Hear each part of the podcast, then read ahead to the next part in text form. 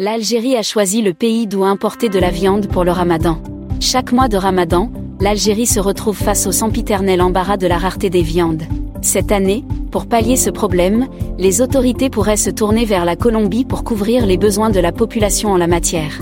Elles auraient même entamé les démarches nécessaires en vue de l'importation de quelques quantités de ce pays au climat équatorial. C'est du moins ce que révèle un journal colombien qui cite, comme source, un haut responsable du secteur. Quant à la quantité que l'Algérie prévoit d'importer de la Colombie, le Contexto Ganadero parle de cinq mille tonnes par an. Cette quantité placerait l'Algérie parmi les cinq plus grands clients du secteur de la viande colombienne.